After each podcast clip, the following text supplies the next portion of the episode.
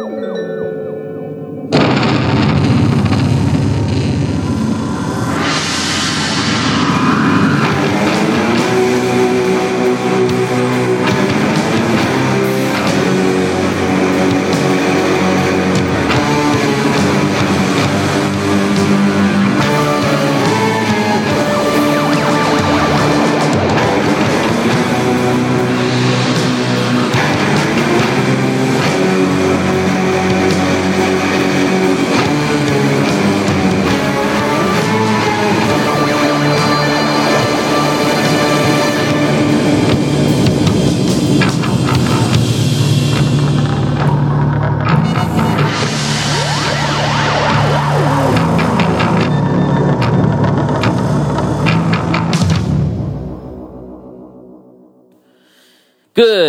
evening, or morning, or afternoon, if that's when the time of day you're listening.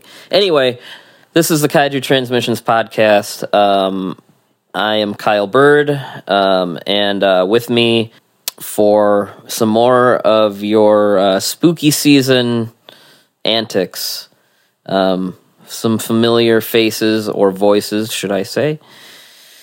Um, from Maser Patrol, joining us as a co-host is Kevin Derendorf. Welcome back, sir. Hello, hello. From the Final Forum Dragon Ball podcast is Tom. Welcome back. Glad to be here this time. this time, yeah. Yes, we're very tired because we just talked about some crazy stuff.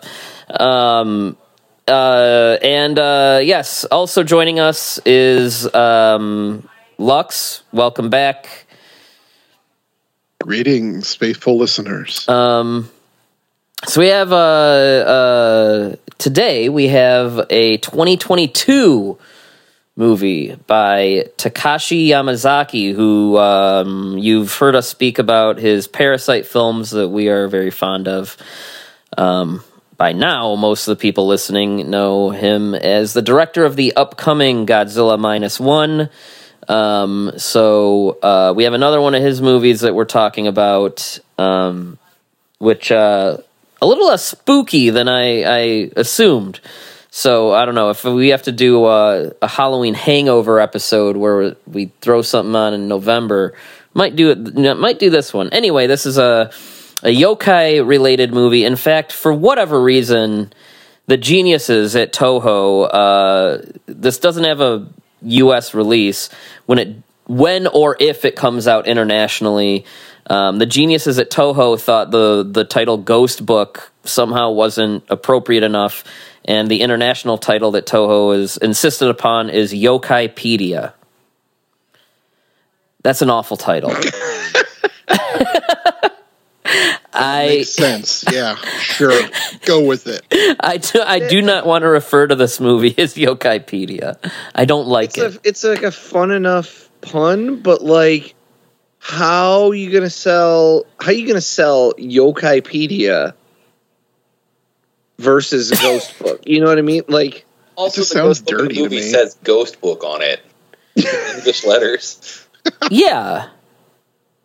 Um, I, t- we can't accuse Toho of ever doing anything normal or proper. so it's just I don't know. I don't know what's wrong with them. I mean, the only place they seem to want to market this is for airplanes. So Well, yeah, yeah. This is the the I guess the legit foreign la- foreign release is uh, yeah, Japan Airlines or whatever is showing it on planes. Um, uh, so this is based on uh, Kevin. What is this based on? It, it's not. Is it? Is it book? Is it like novels or manga or what? it's, what is it's this? a series of picture books uh, called Obakezukan. So that's basically like, you know, what similar deal like you know Ghost Encyclopedia or something like that.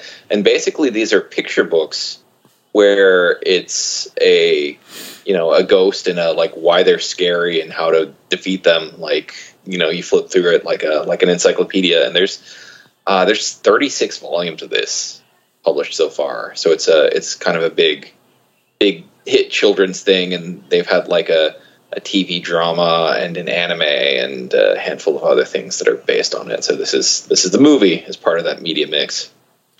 Okay. Um, this is another thing where they uh, uh, there was a part of the the publicity was um, there was an ad placed outside of uh, like a building in Japan, like right by the Shin Godzilla statue that's outside Toho, and there was like an ad that was like the characters like reacting to the statue or something, right? Yeah, uh, the the theater in Hibiya, I think they put up the the ad with the characters like pointing at Godzilla, and that was that was again one of those like hints of like, hmm, well, Just give this guy a Godzilla movie already. exactly. um. uh, anyway, um, so uh, uh, I guess uh, uh, Kevin, why don't you give us the the the plot setup to the to this thing? Okay, uh, so this one is a little bit of uh, of a mystery in that you have your your three main kids. Um, it's uh, Kazuki, Taichi, and Sunny. I think um, they go to a shrine and they pray for something, uh, and something seems to take the essence of their prayer uh, and do something magical with it and basically they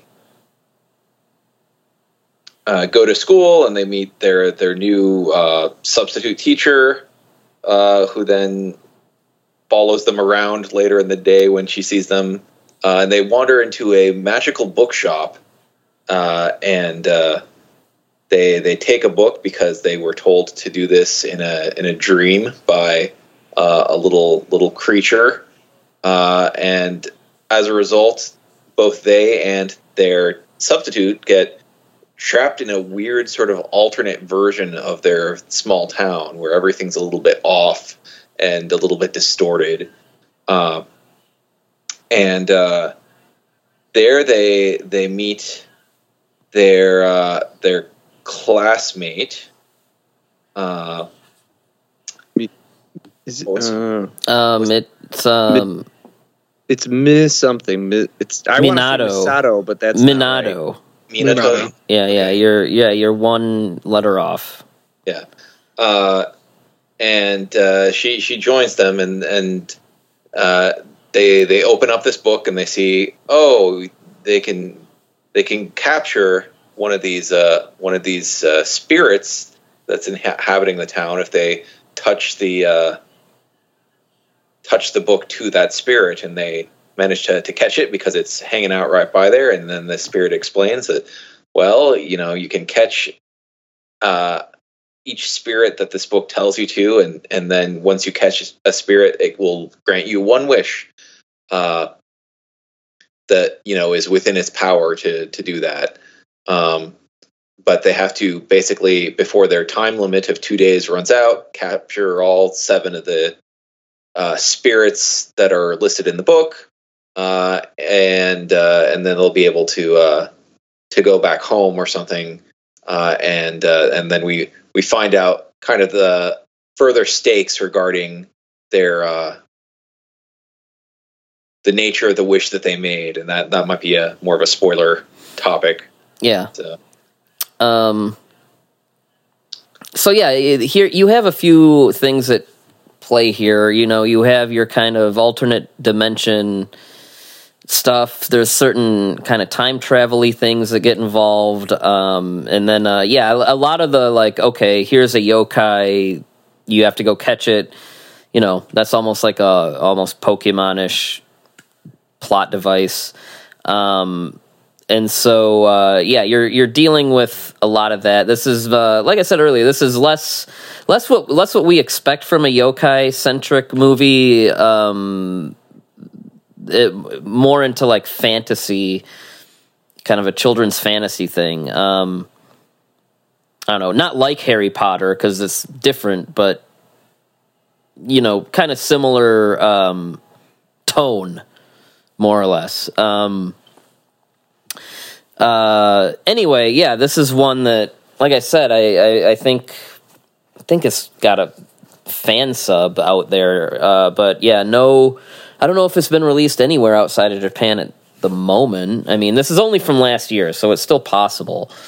Um, uh, but um, yeah, this is the first time I've seen it. Um, now, uh, Kevin, you're the big Yamazaki uh, guru here. Um, so I guess yeah, I'll start by asking you. Like, I mean, where do you? What were your general impressions, and you know, where do you feel like it kind of fits into his body of work and so on?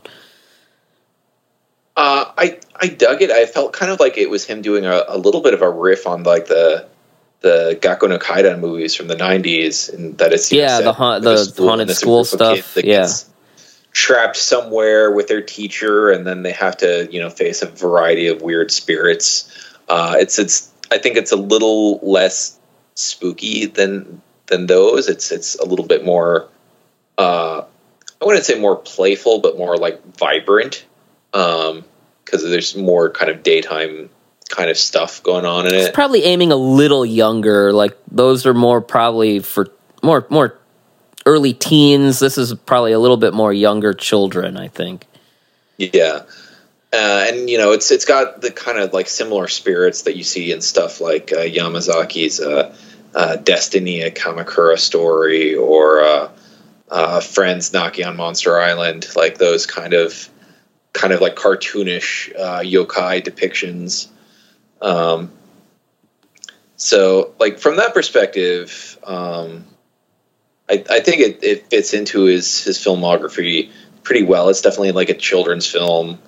Um, I know that it's something that it, it was a it was a weird case where um, he wanted to do a follow up for uh, for Juvenile, um, which was his first movie, because that that ends with a like twenty years later scene, and he was like, "Oh, I want to do like a special edition of Juvenile where I bring back the original actors uh, in 2020," and then you know with COVID and whatnot, that didn't work out, but he did have uh, a nice Easter egg in this, where like the main character's parents are the two leads from Juvenile, and if you look over to the side of the screen, the robot from Juvenile is also in their house. So Okay, I was. I mean, I haven't seen Juvenile, but I I remember when we did the Kaiju Masterclass thing on Yamazaki, you'd mentioned that, and so I was like kind of looking for the little robot from Juvenile. I didn't see it, so um, uh, I guess I'll have to keep my eyes o- open for that a little bit better next time. yeah, it's it's just right on the the right side of the screen. So it's you, you could I don't know argue that this is this is officially a sequel to that. Um, Expanded universe confirm. Yes, yes. Uh, yeah, and I mean the it's also the same actress from uh, from Returner, obviously, because you know she was the same same one from Juvenile, but um, but yeah, I mean it's it's kind of like a fun kids adventure film, Mhm. so. Uh, it's you know it's not my my favorite Yamazaki flick, but it's also far from my least favorite. Okay. Um.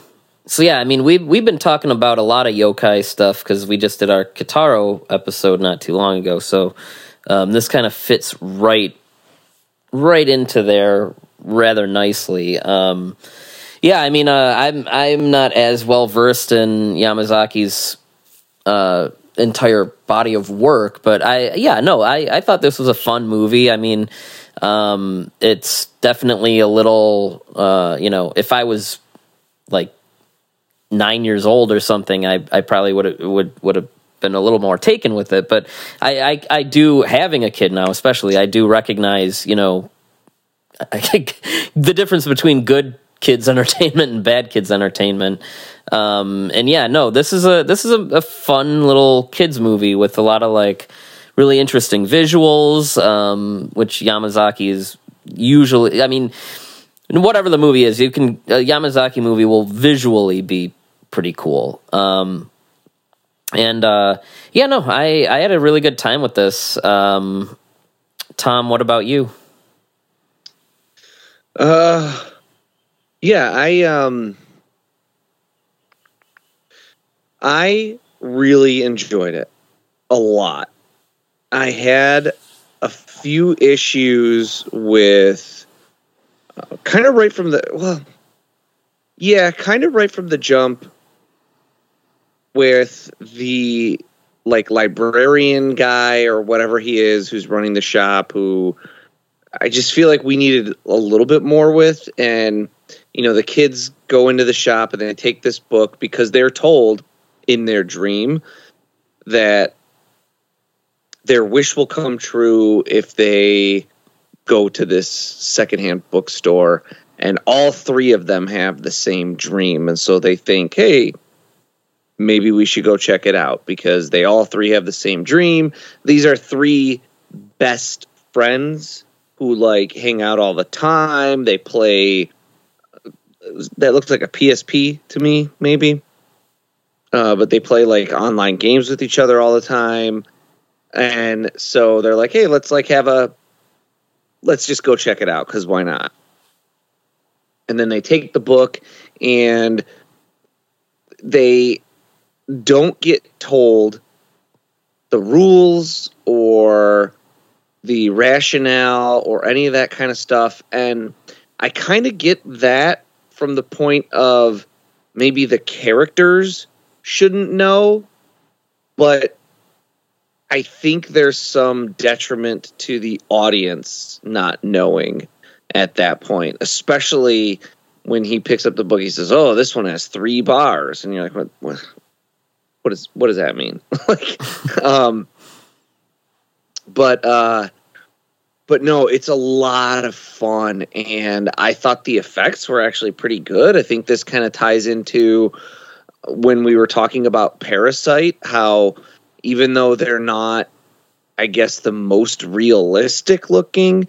They are very consistent across the board, and so you just kind of allow yourself to roll with it.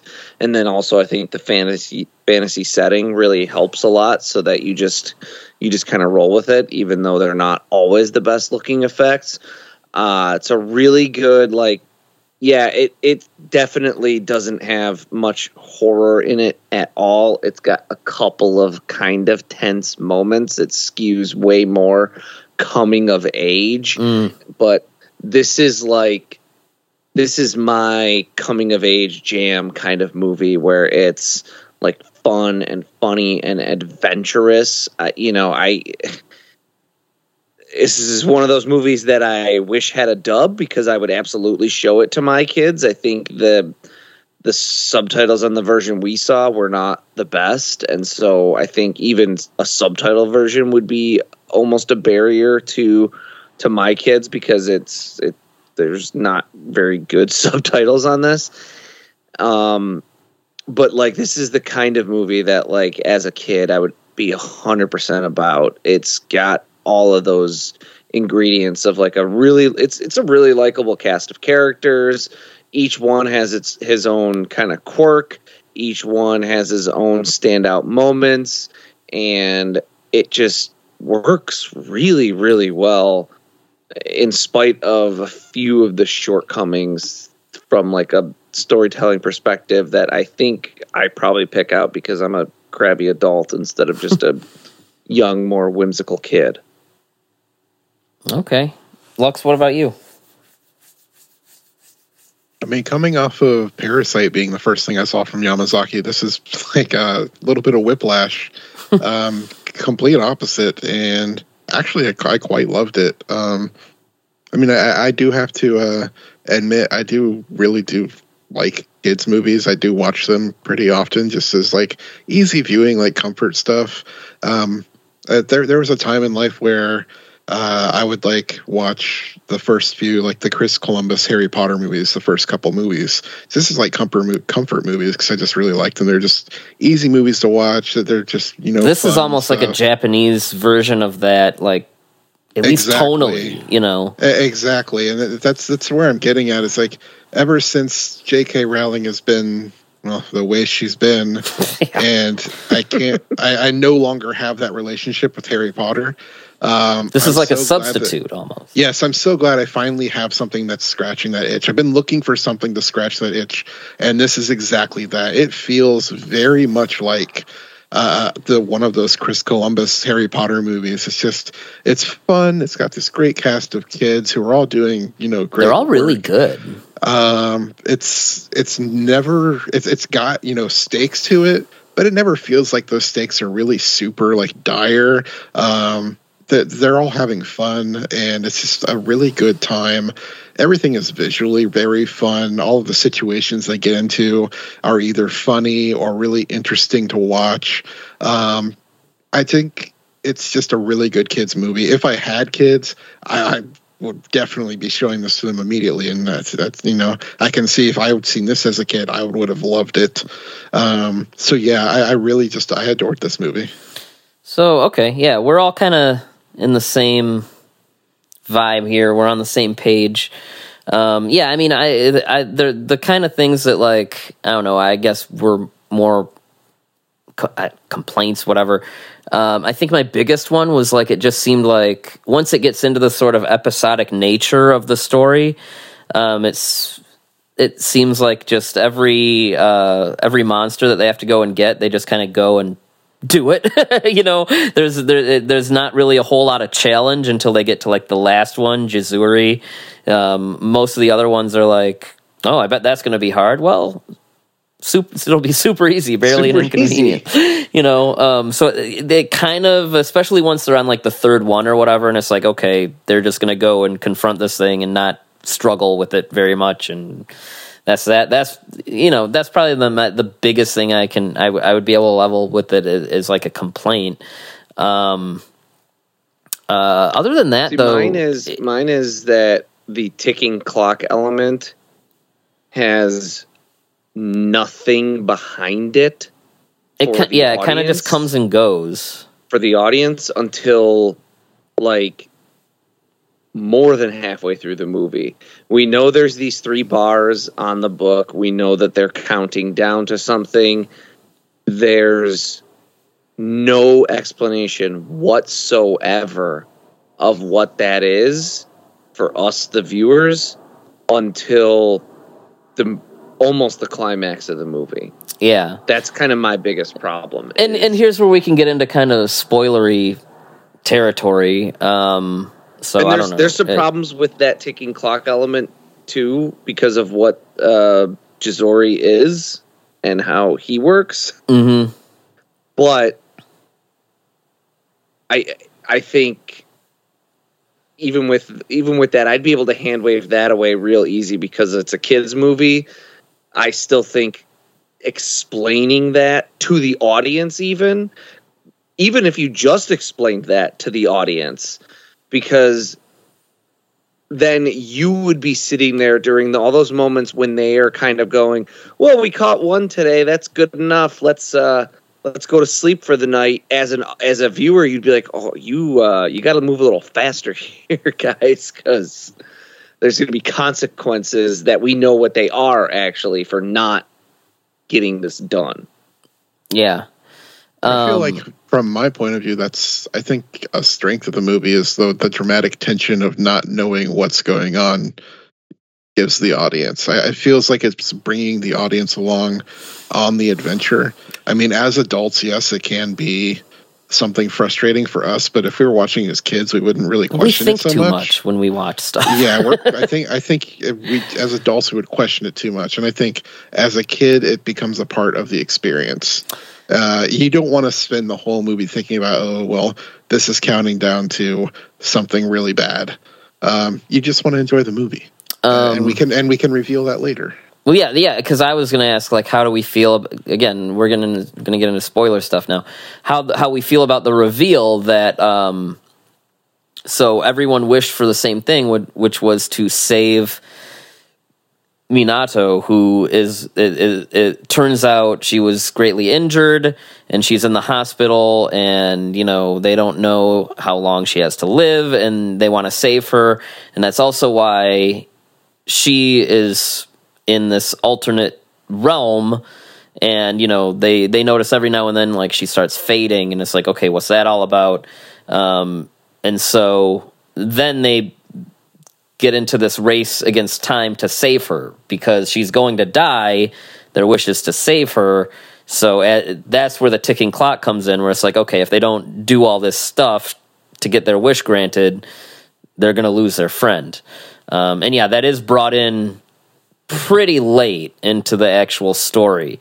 So yeah, your mileage is going to vary. Like if you're a kid, it's part of the intrigue and everything. But if you're an adult and you're we're used to thinking about things when we watch stuff. That's when we might be like, okay, what is the deal with all this stuff? What does it mean? And we we get the answers, but we do get them rather rather late. Yeah, especially because you can. I mean, you can figure out pretty early on that, like, there's something with Minato that isn't you know, right. Yeah. Yeah. That I my guess had had been that like she actually died. Uh, yeah, that was my guess too. I figured she was just dead.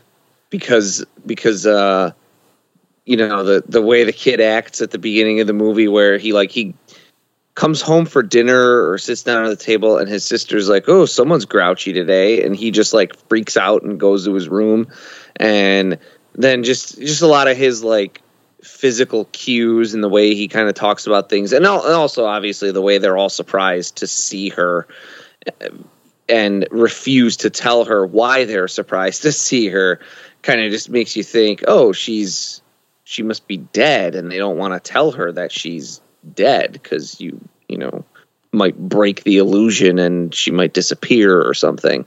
Um and so so you can you can guess kind of a lot of that though early on that like at least one of the kids. I thought it was a nice reveal that all three of them all wished for the same thing. Even though that's kind of set up with the librarian guy going, "Oh, three wishes that meld into one," and you're like, "Okay, well, they're all wishing towards the same thing." That was a nice reveal that they all wished for like exactly the same thing. Yeah. Um but like yeah you you you could kind of piece a lot of that together before you get there. And so because again this is one of those things because i'm an adult and i'm viewing this from sitting back i'm like all right i i, I kind of know where this is going but i just want that like i want that that ticking clock element. Like i wanted i wanted to know er, a lot earlier what it was you know is it is it oh if they if they don't do it they'll be trapped there. Or if they don't do it the ability to wish her back will be gone because you only survive for x number of days in this demon realm or whatever. Um, and then like kind of the the reveal of it is iffy maybe of what it is but um because with the way what is it? Is it jizz? jizz it's jizz. Jizzori, the way the way that that guy works is he can manipulate time, and so they want to capture him in order to have him send them back to before their friend got injured and and save her life and I was like, well, if he can just manipulate time, then does it matter if she dies? Because they'll just manipulate it to not happen in the first place. Don't worry about it.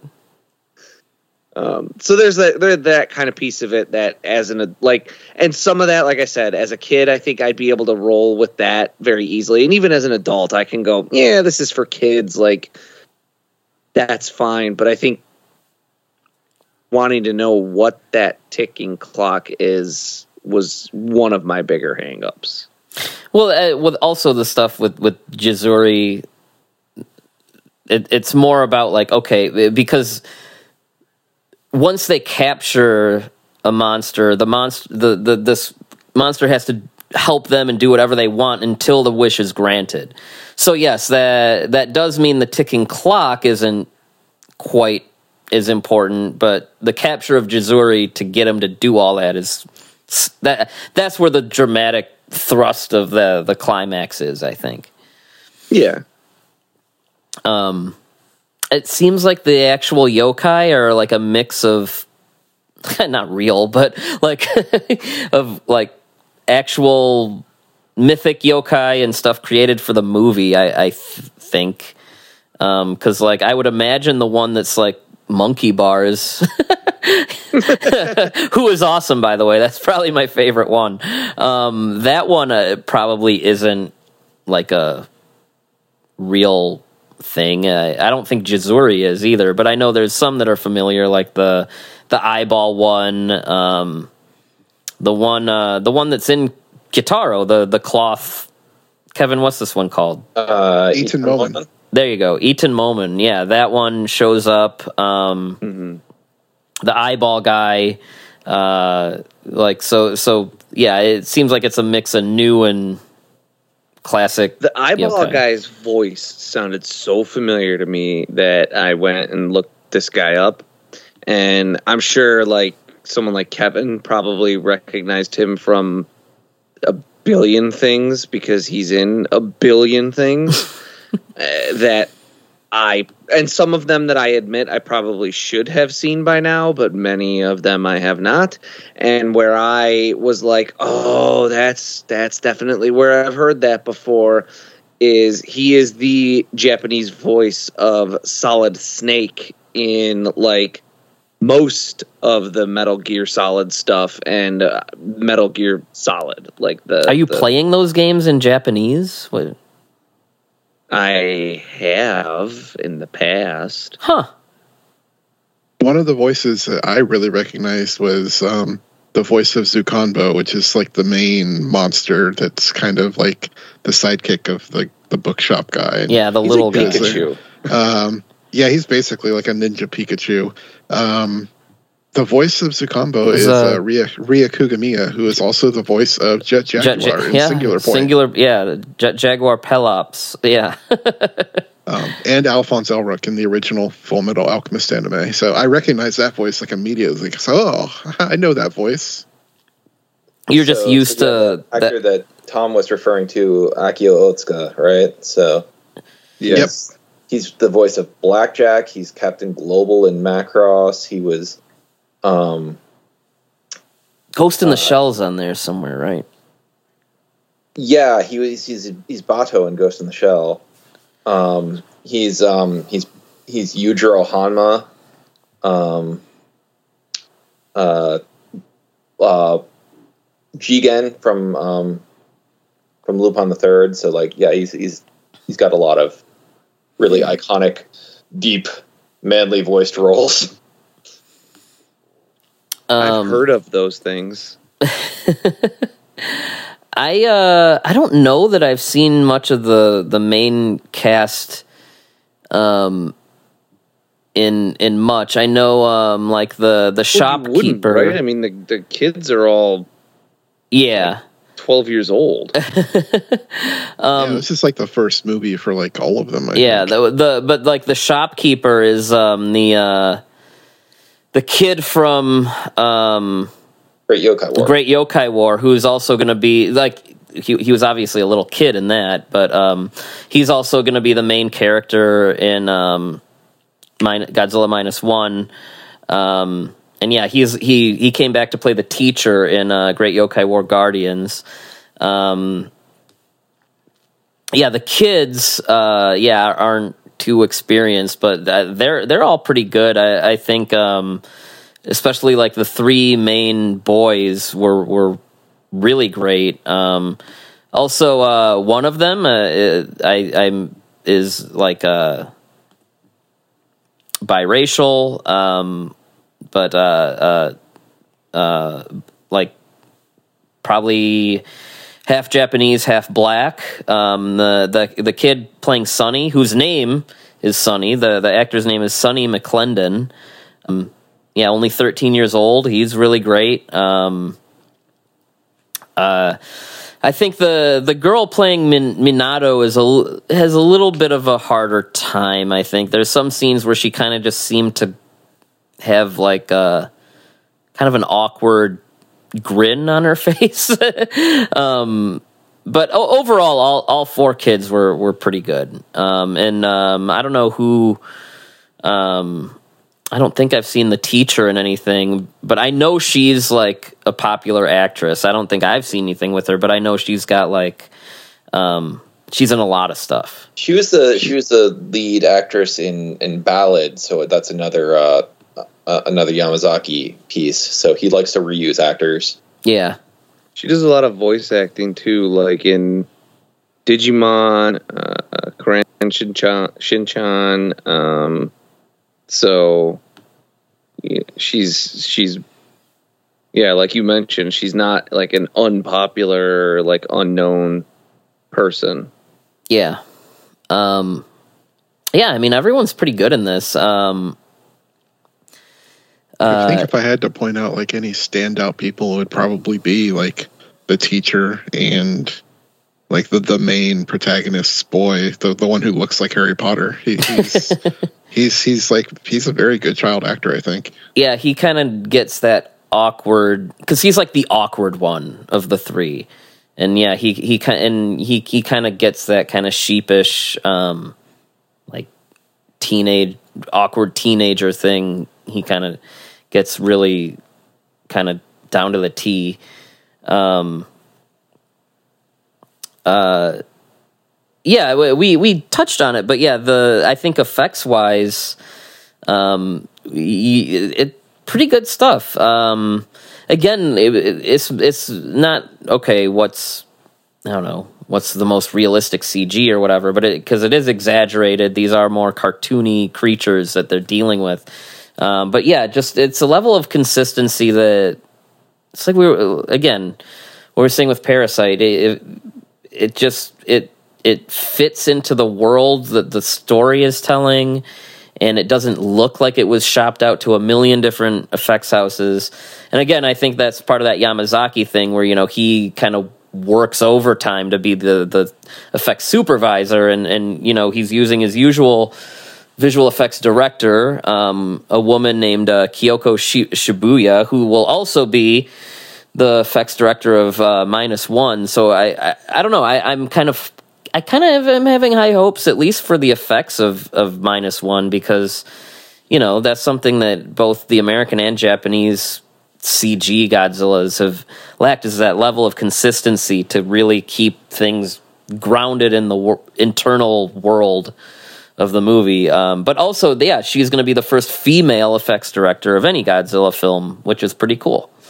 Um, uh, but yeah, uh, this is uh, uh, one that I don't know. I don't know how realistic it is that this will get a U.S. release or anything. I, I don't know. Kevin, do we know how this did in Japan?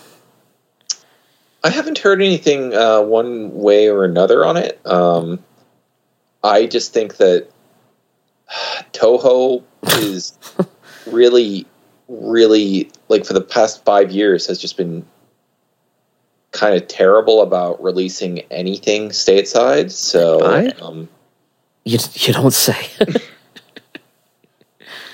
Just five? yeah, right. you could probably stretch that back even further. I mean, yeah, I don't know. It just seems see it, long, it, long it, history, but like, it does seem like everything's gotten way more expensive to them. yeah, You know, I mean, but because yeah, I mean, there was stuff like 20th Century Boys and even Parasyte, like we like we were saying. uh, I mean, but even that is, you know, It's a shame too because I think this is a movie.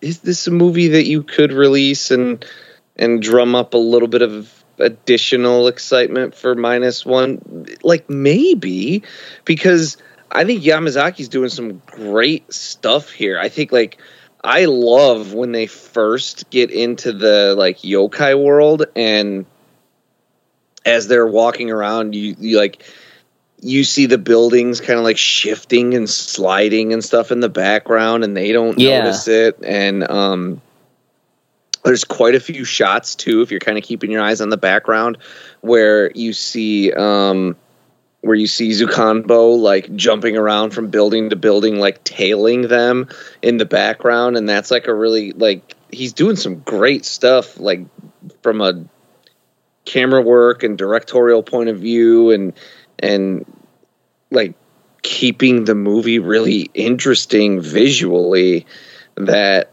I think you could potentially kind of use this in that respect. Yeah, and it's not like yokai are like unheard of in the West anymore. Like, I don't think it's as popular now, but like one of the biggest games that kids were playing for a few years was Yokai Watch.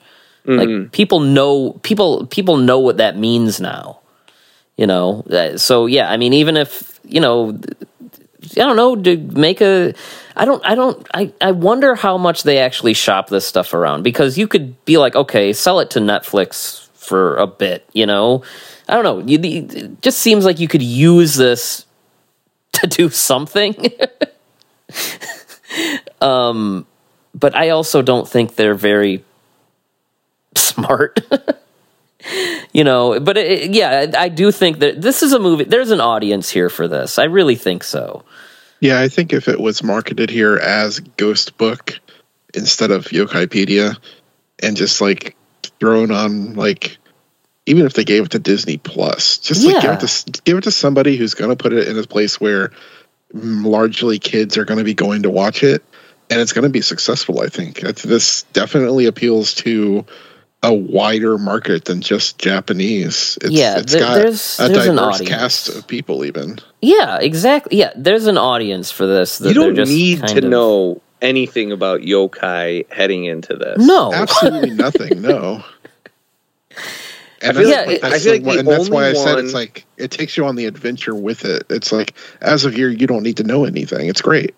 I feel like the only one that the movie doesn't, and it's I, it's possible I just missed uh, a line of dialogue or something, but like I feel like the only one that the movie doesn't do a good job of the mo- like within the movie establishing its its like strengths and weaknesses and how to catch it is um, is Ittan Momen where like they start shooting the the dyed water at it, and it's like ah stop that, and they're like if you don't like dyed water, then hop in this book or and you're like oh I didn't. Is that a thing with him? I, I, I guess. yeah, um, they establish when they're reading like the rules about it in the book that it doesn't like getting dirty. Okay, so, Yeah, yep. So I remember that's when that, the teacher yeah. comes up with the plan to use the paint guns because they they do that. They do a good job with that with every other one. And I was like, did I just? Did I must have just missed something. Um, that's on me then. Another they another do, they do a uh, really good job with all the with all the other ones, like especially the uh, the hundred eye guy, where they're like, he has a hundred eyes and he can throw them at you and you'll be knocked out. And like, well, we don't have a hundred people to knock out. What if we? And they're like making curry at the moment and chopping the onions and they're like, what if we used onions? And like, that's a cool type of thing. And um, yeah, I just think it's like a really good. I even think one of my favorite things from a from a storytelling and writing perspective is uh, the the doppelganger yokai. Yeah, which that was a lot of good stuff. Which I think I don't know that that's like a real yokai either, uh, but like the the reveal of how like you know who is it that mentions i don't think that would be very useful is it like it might be one of the other yokai even that's like i don't know how you're going to be able to use that. And and then it winds up being like very useful at the end. I thought that was really cool. Um yeah like and you don't because the movie stop kind of frankly stops to explain to you what each one is, what its like strengths and weaknesses are, and how to like kind of trick it and capture it. And then yeah, the kids just go do it. But because of that, you don't need to know anything about yokai heading into it. It explains them all for you. yeah. Which, yeah, right. which which is a I think it's that's I don't think that's a function of Yamazaki thinking, oh, this needs to be for an international audience. I think that's a function of him thinking this needs to be viewable by like probably as young as like a five year old kid who is just starting to learn what like things in general are. And so this might be a lot of like young Japanese kids' first introduction to Mhm. yokai. So let's like spoon feed it to them a little bit, which is fine. That's the that's the target audience. Which is another reason why this would be an easier sell here than, I don't know what they're doing, but yeah, the, it, it's another reason why this would play to a, a foreign audience rather well. You know, I mean, this is probably more accessible than you know the Miike yokai films or the Daiei trilogy or you know uh, some of the Kitaro stuff. Like, this is a, a very accessible movie. That's that's a really good example to you. Is as much as we all really loved Kitaro, that is a little more steeped in Yeah, if you're not Japanese, you need, you're gonna need like if I don't know, just say you have a random friend over. Oh, I'm gonna show you this cool show. Like you're gonna have to explain to them what a yokai is, all this and that and this first. This you don't have to worry about. right. Um so yeah, I don't know. It seems like there's an audience for this that I don't know. It's like Toho love making money, but they also don't. I don't know. Um, now the the the potential for this to maybe get licensed here is that like how how different is the situation of of this movie and its financing and distribution and release versus like great yokai war guardians because that's like another movie where they toho weren't they're they're not like the actual production company here, aren't they? Just the like distributor. So um, with this, I think we're getting that- great Yokai War Guardians. Yeah, well, well, that wa Toho was involved with Guardians, but that was also primarily Kadokawa's baby. You know, uh, Toho's on like their production committee. Here, this is like Kevin can correct me if I'm wrong, but I think this is more of a a like at the end of the day, Guardians is even though Toho had some financial stake and stuff, was a Kadokawa production. This, I think, is more a Toho production. So we're dealing with the baggage around that. Uh, I don't know. I, that's my understanding.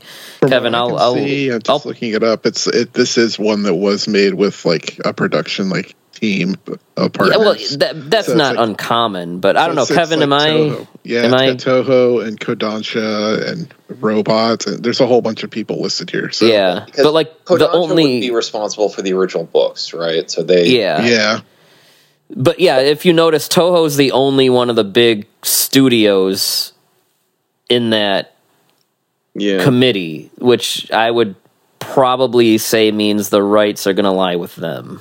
It's looking like the the majority of the rights actually lie with uh, Robot, which would be part of the Imagica group.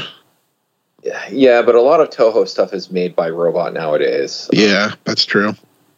Well, I, I mean, I think even going back to, uh, you know, Returner and Juvenile, I think, you know, yeah, that that's because like Returner, I that was like part that was like when Sony bought like all the Millennium Godzilla movies. You know, Toho was like, here, have this, whatever.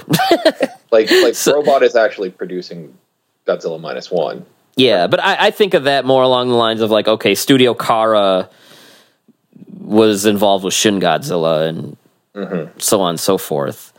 Um, in other words, it it, it to answer, I guess long It's answer to more Tom's of a Toho production. yeah to, long answer to Tom's question is it looks bleak. yeah.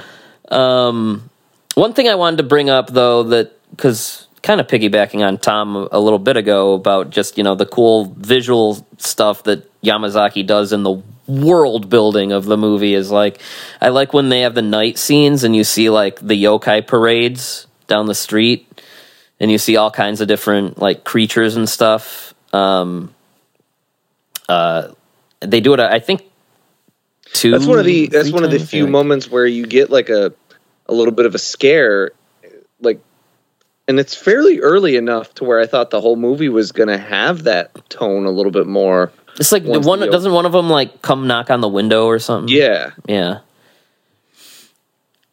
Um, it like they they're all sitting down and they hear like "Rah, rah, rah." like and you're like oh what is that and then they go to the window and they open the window and it's like Rah! and like you're like whoa that's okay. Okay let's get a couple of these jump scares going and then like it just never does that again.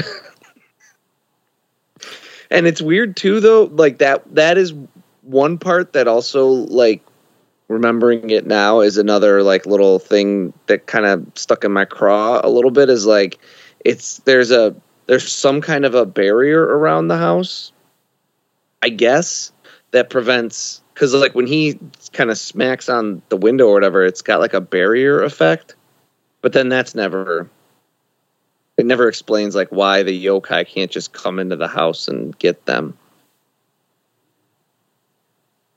Maybe- Unclear. Yeah. and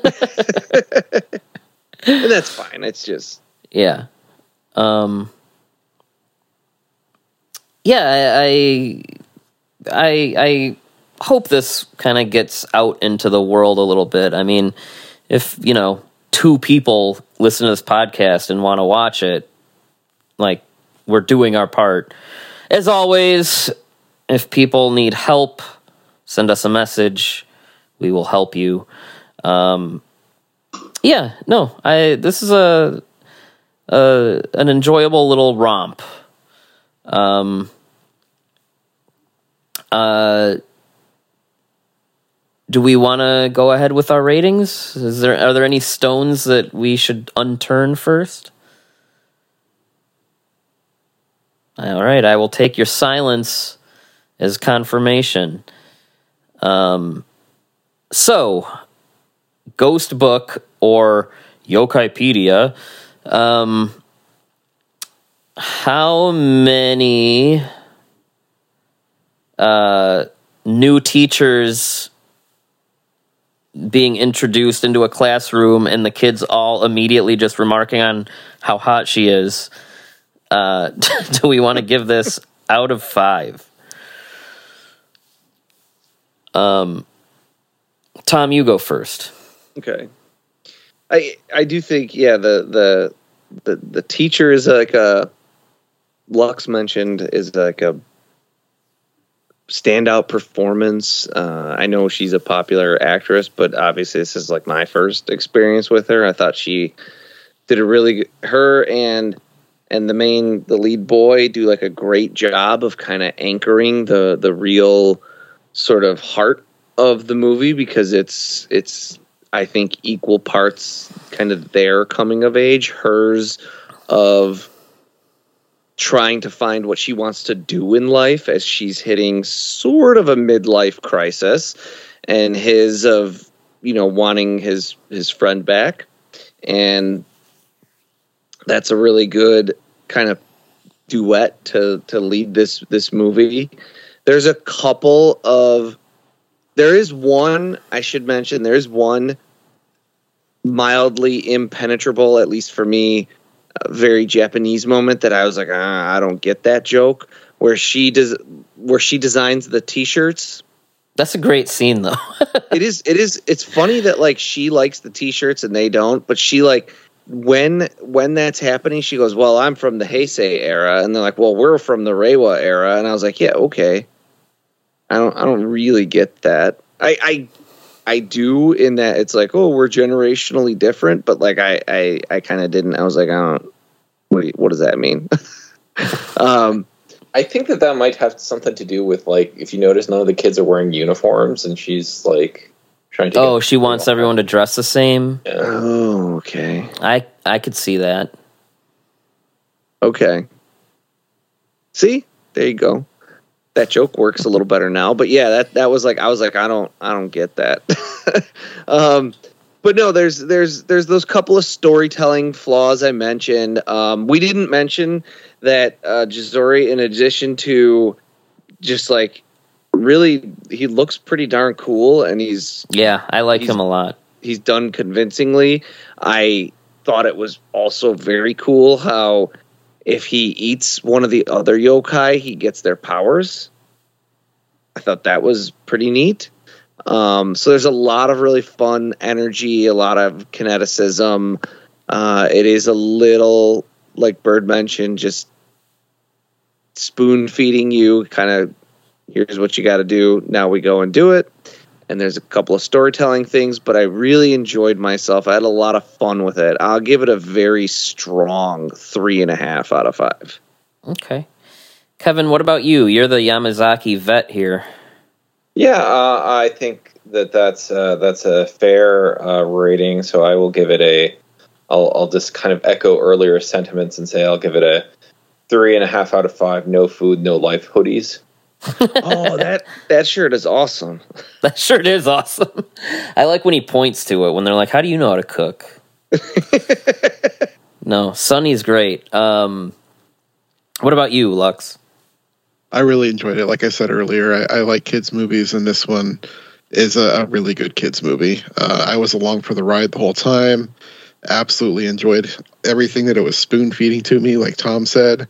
Um, I think if I was going to improve it as an adult viewing it, I think it probably might benefit from maybe uh, another 15, 20 minutes longer just to give a little bit more time to like each of those like yokai capture scenes to like flesh all of them out to a little bit more uh, and make each of them like you know more of a like something more than just like a moment in the movie because um, like tom said felt many of them just kind of come and go real quick and it's just like they, they capture them all very quickly and it, it feels like that should be that should be more of the story should involve that so uh, if i was going to improve it in a way like the Harry Potter movies are longer. They're over two hours and they're still good. I think this could be over two hours and still be good.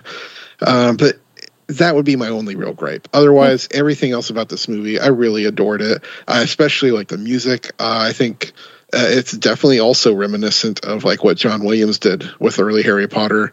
Uh, it sounds very similar to that feel. Um, and then the credits music, I have to mention the song "I Want to Be Your Ghost" is an absolute bop. I love uh, electro funk, and it is my jam. I'm going to be listening to that thing so much after this movie.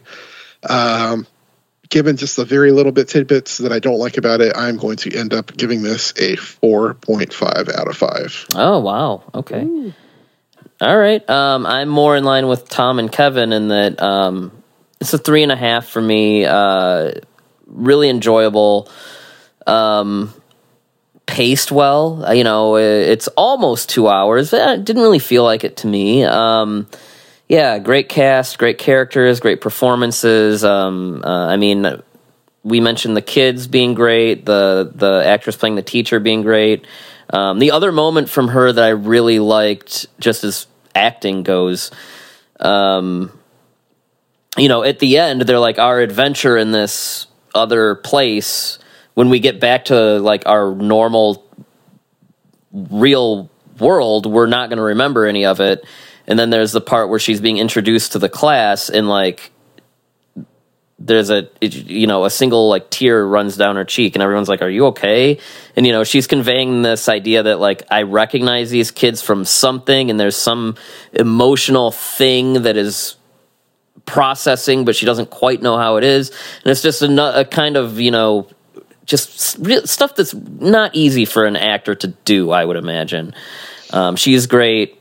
Did the creatures. Else, I, I just want to. Did anyone else? Because your read is interesting, but I got the feeling, and maybe I'm wrong, that it was almost like the kids would forget, but she would remember.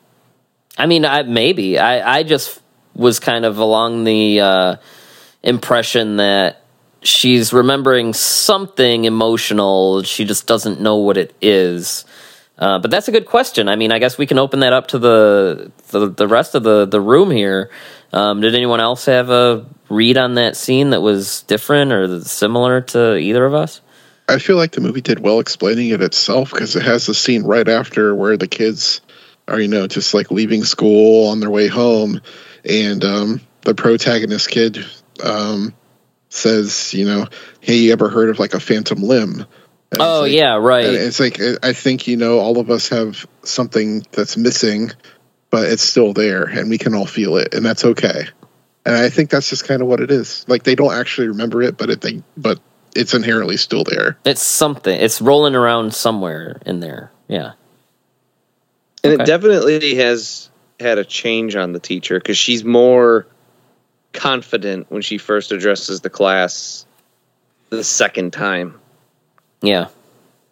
Um. But yeah, That no. statement makes more sense if you've seen the movie. Yes. Um, she first addresses this cl- the second time. but uh, yeah, creatures are cool. Jazuri's really cool. He's like a half dragon, half centipede kind of thing. Oh, and there is a post credit sequence. There is. Did you guys watch the Oh, post? I didn't stick around for that. Yeah, there is a post credits. It's, pretty much. Yeah, it's pretty. Yeah, it's like a sequel tease. It's pretty much the librarian and the the little the little creature. Like they kind they pretty much like close up and like collapse the the the bookstore, and they're like, "Well, where are we going to go next?" Kind of thing. So yeah, it's it's I- almost like if there is a sequel, it's going to be like a different group of kids doing something else almost. Yeah, the owner of had the bookshop. little little line in there where the the the shopkeeper says, "How many more times do I have to do this before my wish gets granted?" Yeah, Yeah. exactly. Yeah, so like if there was a sequel, he might be the main character trying to do something until his wish gets I don't know. He might be more involved, but um but yeah, so whatever he's doing with the book is something he's doing to have his own wish granted. So yeah, that's opening up all kinds of sequel bait that I don't well, we don't know how it did at the box office. Um so yeah, maybe maybe we'll get there. Um wrap up question for everybody. Um I mean, I really me and Kevin not so much cuz we're a little more familiar, but um with Tom and Lux being a little newer, I mean, I'm pretty novice with Yamazaki. I've seen Returner, I've seen this, and I've seen the two Parasytes. I'll probably watch some more stuff. Um, like I want to do an episode about his stuff, some of his stuff before Godzilla, so I want to get caught up. But um, uh, yeah, I mean, more question for Tom and Lux. How are how are the two of you feeling? Knowing, familiarizing yourself a little bit more in going into okay, this guy is going to be doing the next Godzilla movie. Go ahead, Tom. Similar to how I felt before, I think, because I heard a lot about how he's a very good director who does very good, uh, you know, like makes good movies, but the caveat being that he is potentially uh, has some problematic thoughts and views on uh, Japan's military history and even current socioeconomic or sociopolitical status. And so I feel kind of similar to how I did before, Hmm. where I will say I'm cautiously optimistic and I uh, would skew towards thinking that whether I wind up being bothered by or even noting the presence of any kind of that stuff creeping in from a guy who's directed a movie about how like kamikaze pilots were awesome type basically um, which is obviously something I don't really want seeping into Godzilla.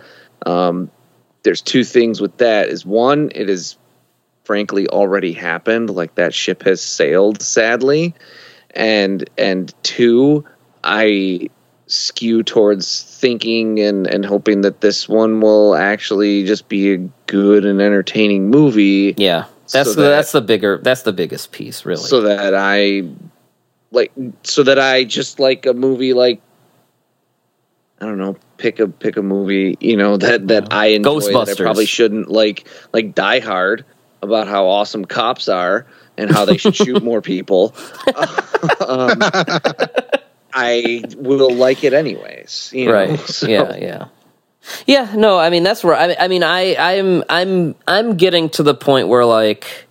Yeah, the stuff with the time period and all that is like okay, that's a possible hang up, but if the movie's good, that is it, like I I- I have the confidence in him that he can hit emotional beats.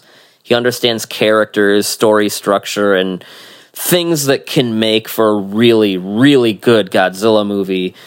So whatever kind of stuff in the air with that time period and military history, if that's my biggest problem, then we're in well I'm in decent hands We're in better hands enough. than we've been in a while.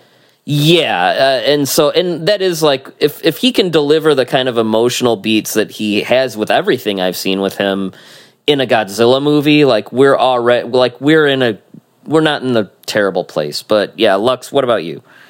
I agree. I'm I'm sitting at the same place. Um, I can see now just with the Parasyte movies and now Ghost Book that Yamazaki is a great director. He he knows exactly what he's doing. Uh, he has a vision that's very much um, coherent, and he knows how to put together a movie that can elicit the correct feelings of an audience while remaining uh, a good movie. this is really all I got to say. Um, I, I'm just very worried, again, to echo what's already been said, that anything from maybe some of his other movies, which are more political, The war might- his might- war his war films. they might seep into Godzilla minus one in some way because of the time period. And I hope that those elements don't ruin what is probably going to be a good movie for me. Yeah. And Kevin, I think you're pretty much right there with everybody, right? Yeah, yeah. Basically, I'm, like my main concern is that like it, it's it's not even necessarily Yamazaki in a in a void as much as it is that the Eternal Zero specifically Made was such so a- much a money. huge, huge financial success for Toho. Made that- so much money. Yeah, we're we're scared because of that movie. that was the elephant. Kevin's brought it up. Yeah. And the Toho of it all, honestly. Like It t- yeah, they're they crazy. have they have done a very good job um, too good of stamping out quite a bit of creativity over the years as we've Yeah. as we've heard from even just even just people who've been very open and willing to talk about like their experiences working in IDW and uh, you know hearing things like Toho didn't like the way the feet were drawn on this because they thought it skewed too much towards that design of Godzilla and not this design of Godzilla. And so they made me redraw the entire cover art of this issue of one of the IDW comics because it was the wrong Godzilla. And uh, the it's it's great to watch Yamazaki have those like emotional beats and all the things that he does that he does really really well in movies like Parasyte and and um and Ghost Book where maybe the studio isn't hanging over him quite as much as they Let- potentially let him cook. will is the kids on a. Godzilla movie. Yeah. Let him cook. Yeah, leave the man alone. Let him cook. you know um that's that's a concern right Yeah. is because i mean Well, we even know there's certain things that they were giving Anno a hard time about, and Right. like he had to like find dumb ways to meet them in the middle about certain things. So yeah, the, I get it. Yeah, I get But on it. the flip side, we also recently got Singular Point, which Indeed. very much feels like they didn't really have hands on it at all. Like that feels yeah, like, yeah. it feels like they just said, "Hey, do whatever you want with the idea." very and, different medium and it's it's it's great. yeah.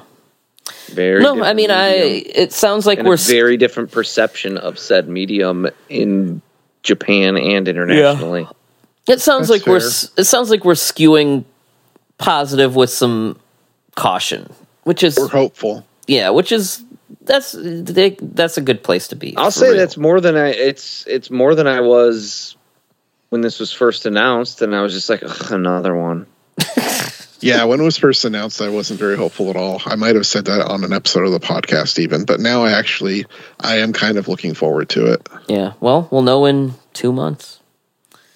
Gonna be here before you know it. I, I'm I'm more excited for that than the TV show or the next MonsterVerse Oh, God.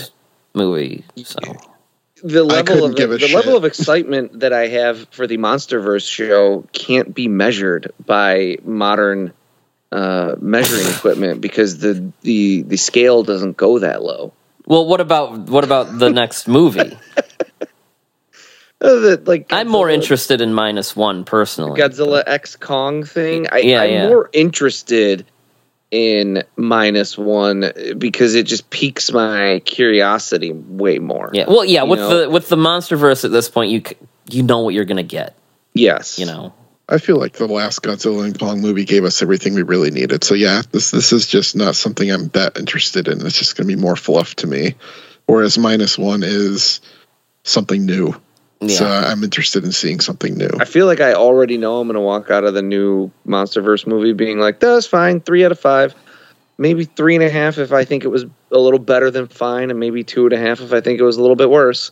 And exactly. It's starting to fall into that that MCU range where it's like they're churning out another one. It's probably going to be middling, and I'll I'll enjoy it. It's a three before I even see it.